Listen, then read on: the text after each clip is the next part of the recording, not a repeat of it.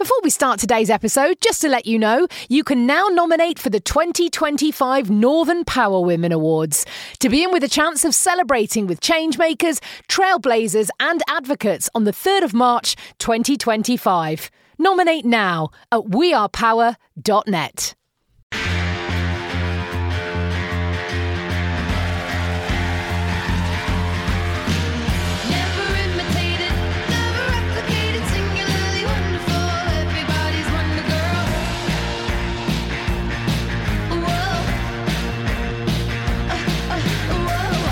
Northern Power Women podcast. For your career and your life, no matter what business you're in. Hello, hello, and welcome to the Northern Power Women podcast. My name is Simone, and this is the Path to Power season. And every week, I am talking to some of the most amazing change makers and trailblazers who are really making a difference in and from their communities by challenging the norm and creating the more inclusive cultures that we all know are so critical uh, to accelerate gender equality from the north. And there's so much to learn from every single one of my guests. Um, I get all of the inspiration, I get all of the top tips, and I feel like it's just a personal one to one coaching session for me often. But um, I love it. I love having these chats. And this week is no different. I'm delighted to introduce to you Rebecca Loy, the diversity and inclusion partner at National Museums Liverpool. Rebecca, welcome to the podcast. Hello, thank you so much for having me, Simone. It's such an honour to be here. Oh, and you know, it was great to see you at the celebration event uh, a few weeks ago. Great to get people in a room. You know, we were chatting. I was, you know, the conversations that we have sometimes before we press record, I think always really interesting. And to get people together, you know, I know COVID, the pandemic, lockdown was where are we three years ago? But you talk about, you know, you a lot of what you do. You love bringing people together through, through the events, through the hosp- hospitality events, your hospitality business. Tell us just about National Museums Liverpool because there's tons of them. yeah, so National Museum, Museums Liverpool has seven sites actually. So they've, they've all got their own separate names, so you might not recognise the National Museums Liverpool tag, but it's the International Slavery Museum, the Maritime Museum, the Museum of Liverpool. We also have the World Museum, the Walker Art Gallery, Lady Lever Art Gallery, and Sudley House. So there are seven sites. So the majority of them are in the city centre, sort of the waterfront, which are, you know, just I've, I'm so lucky I get to work in great locations.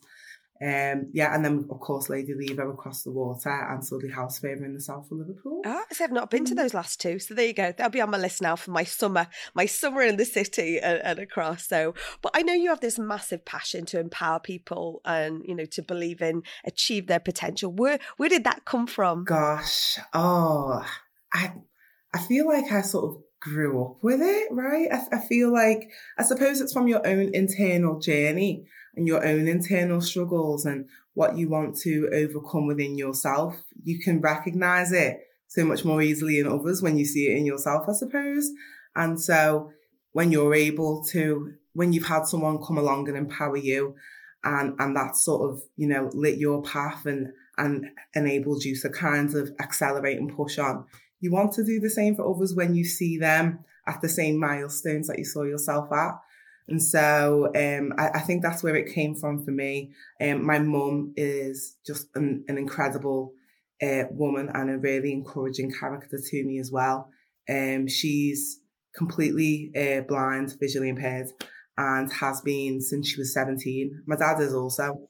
And yeah, um, they met at a school for the blind. Very cute story. But for them to see both of them live their life having to overcome struggles and having to, you know, a lot of the time navigate the barriers that people had or, you know, the perceptions that people had of them and assert that they are not other people's perception and that they can do more than people believe them to do. And to see them both walk that journey, I suppose, also is a, is a, is a massive motivator for me. Absolutely do not underestimate. I think sometimes people like to, you know, put labels on and, and, assume, make assumptions. And, you know, you talked about power then, you know, we talk about this being our pathway to power and using your power for good. Um, and I know you're very much, again, someone who likes to do things on purpose and with real purpose. And how, how does having that purpose in, in what you do affect the way that you approach your career and, and and actually not just your career, but everything else that you're involved with. Yeah, I think when you believe in a specific goal, it can really take you somewhere. And especially when you find people, I think it's so incredible when you're surrounded by good people who cheerlead you on in your goals and perhaps will join you for the journey. So perhaps, so for example, the charity work that I do, I fully believe that the the disease sickle cell, I believe I, I can see that in, in this lifetime become a curable disease. There's been one or two cases where it's being cured, but there just needs more money and awareness around it. And it's actually the largest genetic uh, disease in the UK. And so what I found is that I had this vision of I'm going to start some events and I'm going to raise money through live music events. And people kind of join me in that journey.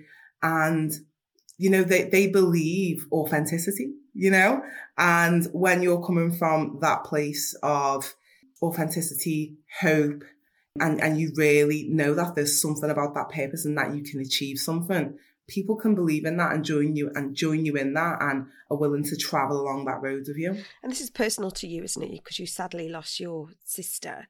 Um, I, I- can't imagine how you must have. What age was she when when you you lost her? She was 35, so the age I am now, which is just mind boggling. It's um it, it's a it's a crazy story as well because she was born with sickle cell disease, which is a, a genetic disease, and there's different variants of it. You can have like um be a carrier, be minor, or you can have like full blown. So she had full blown, and she'd managed it all her life. Um, and I probably I probably would say that I didn't realize how serious it was. You know, I knew I'd seen her go into hospital. I knew the pain that she suffered, but I didn't think that what would what did happen would happen. And it was again in COVID where there's just you know the doctors are busier than usual. Um, she couldn't go to the specialists that she usually goes to. Um, she'd she'd had a fall, so it wasn't actually you know that she'd had you know an attack of sickle cell. She'd had a fall, but she's more susceptible to blood clots because she's got sickle cell. And so it's that gap of understanding between the specialists and between the rest of workers in, you know, in, in our medical services. And so she, she'd been given blood thinners, but instead of having an, uh, a scan, she'd been given a second x-ray for the fall. So on the day that she was due to have a scan, she got an x-ray and then they'd rebooked the scan for Monday. And then on Sunday, the blood clot went into her heart. And so it's just, it's difficult to take because it's kind of like the, the circumstances of it. But for me, the, the most, the best thing I can do is take all of that energy, which is, you know, it's grief, it's despair, it's, you know, intolerable pain. And I can turn that into, you know, I can switch that despair for hope and I can switch that pain, which will always be there, but you can have joy instead of just being in intolerable grief. And you can do it through making a difference for others. And so when we're all in that room and, you know, I, so the events so far have been, there's been two wonderful jazz events, which is just so fun. You can get, you can get glammed up, wear lovely outfits and listen to beautiful music. Um, and there's also been another live music event, which had like various different artists. But when everyone's in the room for a, a common cause, but that at the same time, you know, you're just buying a ticket and then you're being entertained. You're having this wonderful evening of entertainment, but you know, all of it is going to go towards making a difference. It's just incredible. Tell us where you can find out more information about what you're doing um, and your fundraising and your your. Have you got a date for your next event? No, I think so. At the moment, because it we were kind of at the start, we we kind of did them sporadically, but we're looking to have one in the winter. I would say at the moment, just watch out for uh, my LinkedIn. And I will definitely post something on there, but I think we're going to perhaps develop it into a proper website specifically about the things that we're doing. Um, I think we've made that decision now myself. And then I've got my, I say my partner in Thrive instead of partner in crime, Hayley Kincaid. And she's, um, she's an incredible musician and vocalist in her own right. And so we kind of cover each other's gaps. I'm, I'm the kind of get everyone together and what should we do? Let's do this, this, this, this, this. And then she's got all of that technical skill. So, um, yeah, we're, we're probably going to put put something properly together now at that stage. and the power of that bringing people together to educate to remove that desperate despair and replace that with that hope i think that's that's that's who you are isn't it and and, and using that that gift of like you say i love the fact that you cover each other the way you talked about yourself and haley then and you know bringing that music into it and that music is so important isn't it you know you, t- tell me about the work that you do with the gospel choir Yeah, so again, that's another uh, thing that Haley and I uh, do together. So we started that, gosh, must be eight years old now, seven, seven towards eight years old. And it was just literally, we just wanted something in the community, just something to bring people together. And we just thought we need, we need something. And uh, again, Haley's a vocal coach and she, she was doing some um, choirs and she had a recovery choir at the time and um, there's unfortunately been a bit of decline in the cover- recovery choir. And I said, well, it looks like you're going to have a space open. I think we could really get something going here. And so we started the choir. Um, and again, I was sort of doing the admin bits and Haley was delivering the choir itself.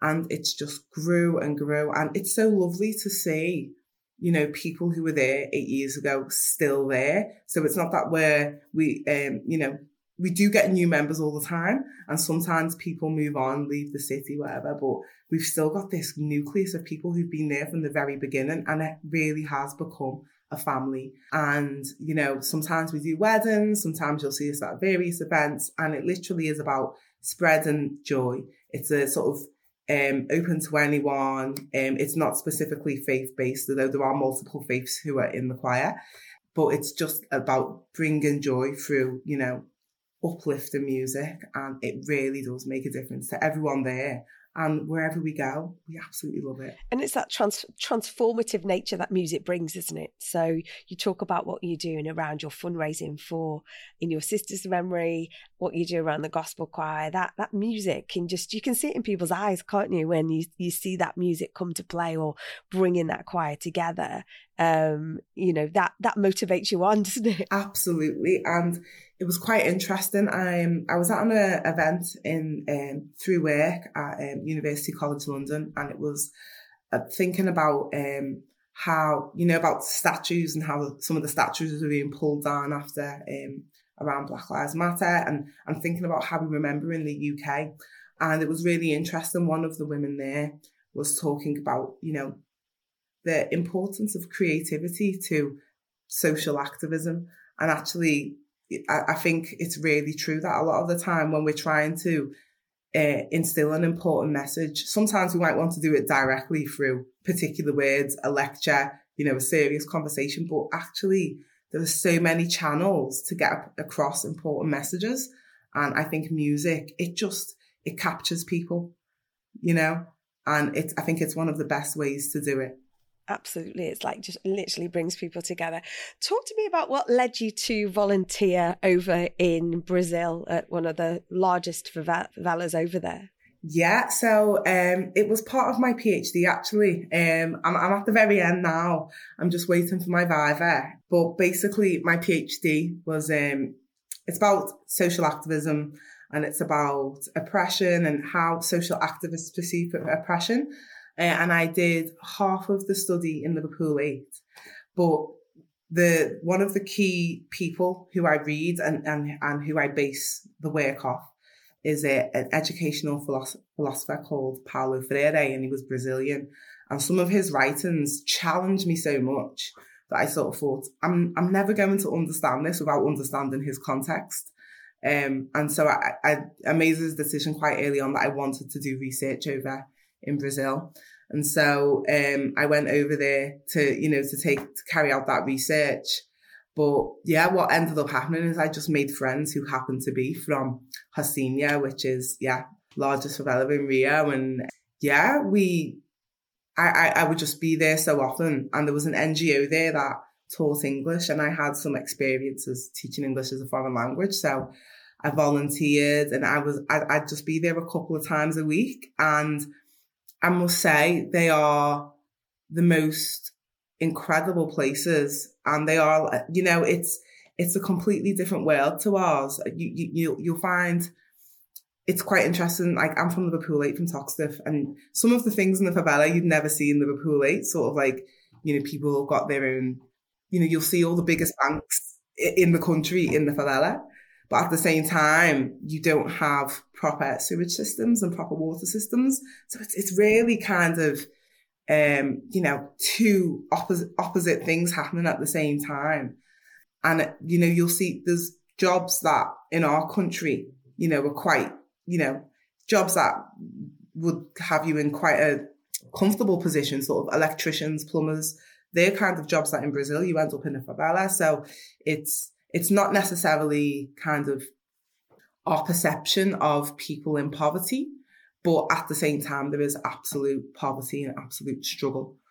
Yeah. And I, I found it so friendly, so welcoming, and it definitely, it, it changed my life being over there. What did you bring back into into Liverpool 8? What did you bring back into Liverpool with you? I think I brought back uh, a more, definitely a more confident version of myself because t- to go over there, I had to do so many things I didn't think I could do. I had to learn Portuguese, um, which is a really tough language to learn. And I think what what I discovered as well about um, you know one of the things about learning a language is you know for me I was always quite okay at school and I kind of understood things quite quickly. But with a language, there's nowhere to hide. If you forget something, you just forget something. And so you're constantly having to make mistakes. And that was really tough for me to just every day walking around making mistakes and people correcting me all day long. And so, and then to sort of embrace that and sort of be okay with actually the only way to grow and develop is through embracing the fact that you're going to make mistakes. And I think that's definitely something that you can bring into, you know, your career trajectory and, and, and your development path. Um, you know, instead of making it into a big deal, just being like, okay, let's pivot, let's move, move forward. Um, so definitely brought that back. Gosh, so much. Just, just, I think a happier attitude towards life as well. Just joy. Brazilians are so joyful, and you know they they they do have tough circumstances. It is tough, but they're sort of. It's really interesting. Um, they will say themselves the way that you recognize a Brazilian is the smile on the face because they're always smiling, they're always laughing, they always sort of, yeah, it's bad, but what can we do other than laugh? You know, we, and they they really do center joy, and so I think that's definitely something that I brought back as well. Yeah, well, that's where you're. I think you're. You just have. It's that hope, isn't it? That eternal hope, isn't it? And positivity that I think just radiates out of you. And you know, and you work such a lot around. You know, when you work around your consulting in relation to diversity and inclusion. Sometimes I feel we're going forwards. Sometimes I think we're going backwards to coming forwards. What are the kind of big changes that you've seen um, over the last sort of four years or so since you've been, you know, working across this? I think the biggest change is hearts that are willing to listen. And I think that's the most important thing. And I think it's actually where sometimes I enter spaces where I don't necessarily, um, if I'm giving a talk, I don't necessarily feel like I have that in the room. And so to, to understand that that's what I need to do, I need to first of all get to the place where I've got hearts that are open to listen before I really get into the message of what I want to say. That's always what I aim to bring. So if I'm in a room that seems quite close, sometimes I walk into a room and people have just got their arms crossed and they're very much like defensive. And so to sort of convey a message of, you know, we're all in this together. We're all on a growth journey. We're all having to deal with, you know, be it internalized um, racism or misogyny or whatever it is. There's, a, you know, we're, we're under the shadow of the biggest empire that ever existed. There's going to be inherent legacies that all of us have to kind of undo a bit. And it's not, you know, it's not about pointing fingers and saying who's wrong and who's right. It's about that collective understanding that actually in our heart of hearts, the majority of us want to just be good people and get along. But the way to do that is by questioning a few things within ourselves so that we're not unconsciously causing harm to others. And so, yeah, I think the biggest thing for me is that there are more open hearts than perhaps there were at other times. I think as well, there's been a massive development in language. People are able to use more language which acutely and specifically attends to the experience they have. There's been, um, you know, there's so many more people writing. And so that really helps as well is that there's now these experiences that people can really name and go, ah, that's what it is. It was a microaggression or, you know, that's what it was. It felt like this. And, you know, these having that, um, a richer literacy around, um, experiences for diverse, um, peoples is just, it really helps. It really helps to be able to convey messages for change. And it's funny you talked about learning Portuguese and constantly sort of repeating, constantly making mistakes. I think that's you just occurred to me that's you know you talked about open hearts, you talked about the language. It's people have used the wrong language or been fearful of using language for years because they're like, oh, I don't want to say that out loud. That's not quite right, you know, and so therefore sometimes won't say anything. So I think there's something really in that language. Um, finally, finally, finally, and what's next for you? Your PhD, volunteering, charity, gathering, music, you know, consultancy. What's next for you? What should we look out for? Oh, I think um, I'm really, I'm really interested. Of course, you know, primarily thing is is what I'm doing at the museums and seeing growth happen in, in the diversity inclusion work and the strategy there. So I just want to plow, continue plowing efforts to create a platform of sort of, you know, a, a foundational basis of, you know, hopefully what will be a department, um, you know, a full on big department which can influence all the different sites and um, that can really just create that new culture where the language is normalized. You know, um, I I feel like diversity and inclusion needs to be like pizza. You know, we think of pizza as, as English as anything, but you know, it's Italian, you know, when it becomes that normal. So that that's what I want to do in the museums. I think um consultancy seems to be growing and growing, particularly with the end of um, my studies. I see myself writing. I see myself writing. I see myself doing more events um, and, and really growing in the consultancy side of things. Um, I wrote about, I wrote a lot about um, representation, belonging, and shame as part of uh, my thesis, and I think there's such important areas. And so to build it into museum practice, but also to be able to write about it and get more information out there for everybody, I think that's it's going to be one of the next big things. Yeah keep an eye on Rebecca's LinkedIn profile because this is an amazing woman. We said at the start, every week I'm talking to fantastic trailblazers, um, people who are literally shifting and changing and driving the culture change. Rebecca, it's been an absolute joy to have you on this week's podcast. Thank you so much for taking the time to join us. Oh, thank you so much for having me, Simone. It's been incredible. Oh, and thank all of you for listening. Isn't it amazing every week, these conversations, uh, you know, those sort of, the talk about language of the day, the talk about hope, the talk about, you know, sort of that open heart. It's, you know, I always go away. I say this is, these are my one-to-one personal coaching sessions, but, you know, I love these weekly episodes. So please do subscribe so you don't miss an episode as we are on our pathway to power and power for good. If you'd like to join us on this mission of professional and personal development, then please do stay connected on everything that we're doing on our digital hub, we are power.net. And please do leave a review, get in touch on all of our socials at North Power Women on Twitter and Northern Power Women on all the others. Thank you so much for joining us. My name's Simone. This is the Northern Power Women podcast, a What Goes on Media production.